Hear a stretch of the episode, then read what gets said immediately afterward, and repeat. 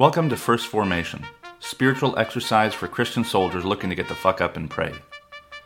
Join Pew Pew HQ every weekday morning to hear the good news through grunts and with grunts, in the unity of the Holy Spirit as one church forever and ever. Fall in.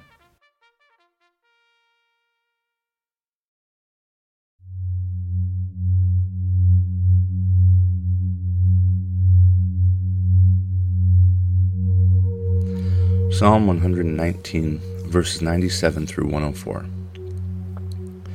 Oh, how I love your law! It is my meditation all the day. Your commandment makes me wiser than my enemies, for it is ever with me. I have more understanding than all my teachers, for your testimonies are my meditation. I understand more than the aged, for I keep your precepts. I hold back my feet from every evil way in order to keep your word. I do not turn aside from your rules, for you have taught me. How sweet are your words to my taste, sweeter than honey to my mouth. Though through your precepts I get understanding, therefore I hate every false way. Exodus chapter 18, verses 1 through 12. Jethro, the priest of Midian, Moses' father-in-law, heard all heard of all that God had done for Moses and for Israel his people, how the Lord had brought Israel out of Egypt now Jethro, Moses' father in law, had taken Zipporah, Moses' wife, after he had sent her home along with her two sons. The name of the one was Gershom, for he said, I have been a sojourner in a foreign land. And the name of the other, Eleazar, for he said, The God of my father was my help, and delivered me from the sword of Pharaoh. Jethro, Moses' father in law, came with his sons and his wife to Moses in the wilderness, where he was encamped at the mountain of God. And when he sent word to Moses, I, your father in law Jethro, am coming to you with your wife and her two sons with her.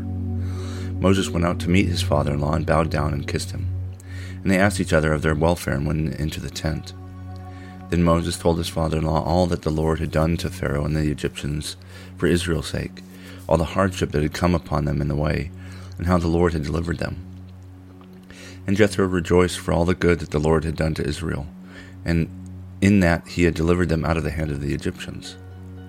Jethro said, Blessed be the Lord, who has delivered you out of the hand of the Egyptians and out of the hand of Pharaoh, and has delivered the people from under the hand of the Egyptians. Now I know that the Lord is greater than all gods, because in this affair they are dealt they dealt arrogantly with the people. And Jethro, Moses' father-in-law, brought a burnt offering and sacrifices to God. And Aaron came with all the elders of Israel to eat bread with Moses' father-in-law before God. Colossians chapter 1 verse 27 through chapter 2 verse 7. To them God chose to make known how great among the Gentiles are the riches of the glory of this mystery, which is Christ in you, the hope of glory. Him we proclaim, warning everyone and teaching everyone with all wisdom, that we may present everyone mature in Christ. For this I toil, struggling with all his energy that he powerfully works within me.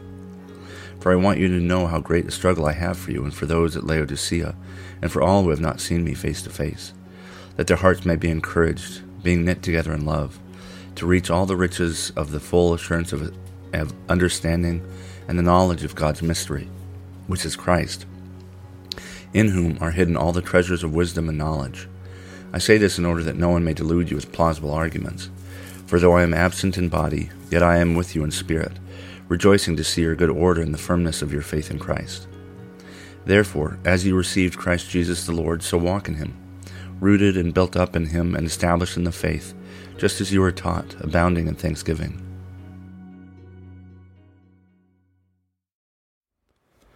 Good morning and welcome to the seventh Monday after Pentecost. This is Brother Logan Isaac broadcasting from Laguna Niguel, California. This morning's readings come to us from Psalm 119, Exodus 18 and Colossians 1 and 2. And Jethro, Moses' father in law, is a, a, character that's always kind of fascinated me from from like a distance. He has a well, I guess it depends who you ask, but I was going to say he has a relatively minor part, um, or he's certainly a supporting character. I'll, i think that's a pretty legitimate interpretation. Um, he is a priest of Midian, and the Midianites go to battle against the Israelites on uh, several occasions. I think it's the Midianites who do battle with the Israelites in Numbers 31, which talks a lot about holy war and and soldiering and stuff like that. Um, and so he is from a, a clan or a tribe or a people that is not always aligned with Israel and with God. Um, and yet, and he they met when Moses fled Egypt after killing uh, an Egyptian and being kind of scorned by his own people, the Hebrews. Um, they met when Moses, you know, married Jethro's daughter, and it would have been, you know, would it, Jethro would have been highly involved with the dowry system and everything else. Um, and so they they they're connected by blood now. They have Jethro has two grandchildren by Moses and Moses' wife Zipporah. Um, and the those two boys are actually later killed for um, failing to treat the, the ark with the you know the respect I suppose that that God expected. They were struck down for doing uh, doing something I can't remember, but Jethro it, it fascinates me because of that oppositional tribal situation between the Midianites and Israelites. And Jethro and Moses catch up before they get down to business. Um, and they, uh, Moses goes out to meet him, and they asked each of each other of their welfare. So they chit chatted, they caught up. And later, Jethro will provide some you know, insight and guidance to Moses when the people are bringing too many um, disputes to him. And Jethro says, well, commission people below you to do this.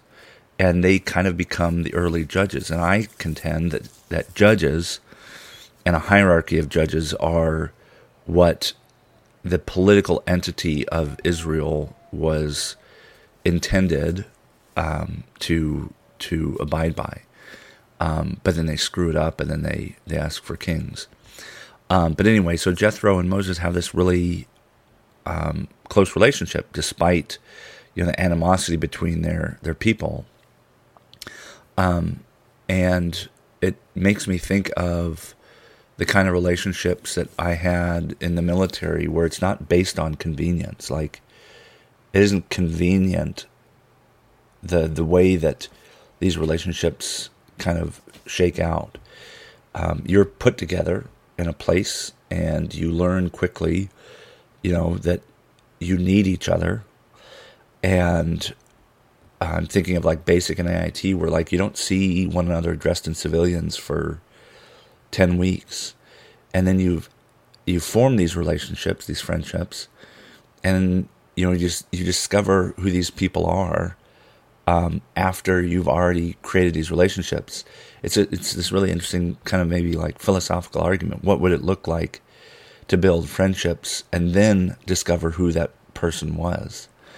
Um, and so I think of those relationships when I think of the kind of relationship that Jethro and Moses could have had, which is, you know, against one another, um, or at least certainly like not you know not allied with one another.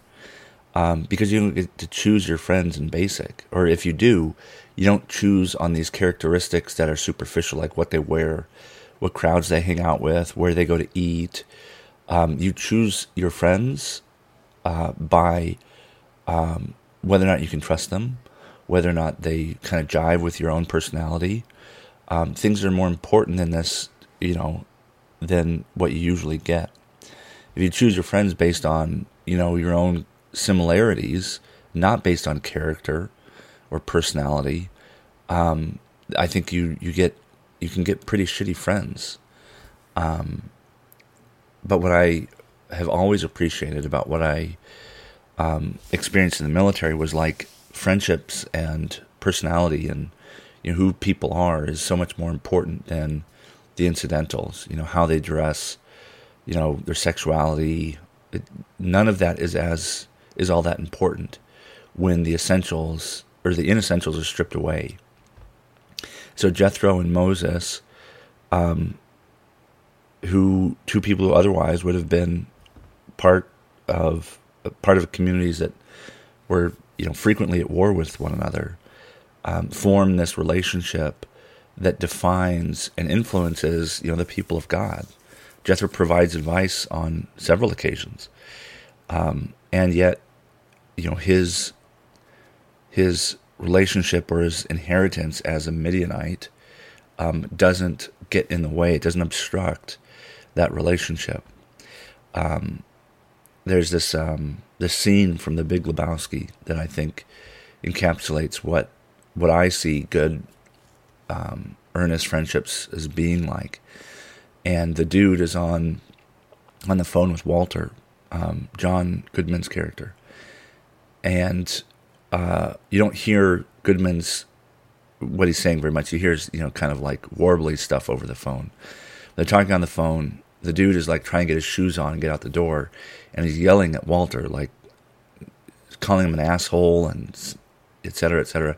And then the last line out of Jeff Bridges' mouth, the dude's mouth is, "Yeah, I'll be at bowling on Tuesday." It's like you can have these arguments, you can get mad at one another, but that's that's not as important as the relationship. Like if you can't yell at your friend and know that they, you know, will ultimately be okay, like I don't know what kind of friend that is. Because friendship isn't about, you know, friendship is not just friendliness. Um, it's one of those things like love where I wish we had more words for it in the English language, but we don't. Um, friendliness can be superficial. It can even be, um, you know, uh, malicious. If you have ever heard of Southern hospitality, you know, like bless your heart, like friendliness can very easily disguise brutality. Uh, but friendship um, goes deeper than all that. Friendship is is not based on you know what clothes you wear, what crowd you hang out with. Friendship is based on um, mutuality and trust, um, like what we see with Jethro and Moses. There's never a hint of any animosity between Jethro and Moses, um, even though there's several points of time when the Israelites go to war against Jethro's people. I think when Moses is alive, um, and that doesn't get in the way of you know the blood relationship they have certainly, but also you know their their own personal interactions. You know Moses invites him in and, and uh, inquires as to his welfare, um, and I think that is an important lesson I took from the military uh, of like your your friends are shouldn't just be friendly. They should be they should be something more than that. And friends can still be friends even if occasionally they aren't friendly with one another. Um, that sometimes we need to be honest with our friends. Um, and our friends need to be able to hear that if they are truly um, friends and not merely interested in having friendly relationships with one another.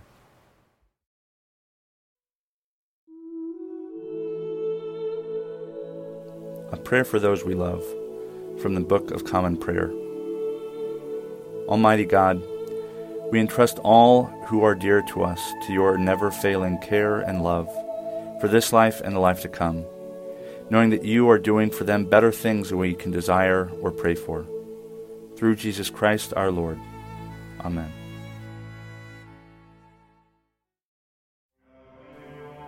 Thank you for falling in to First Formation, where Pew Pew HQ shares morning prayers for the humble, hardy folk caught in the crosshairs of God and country.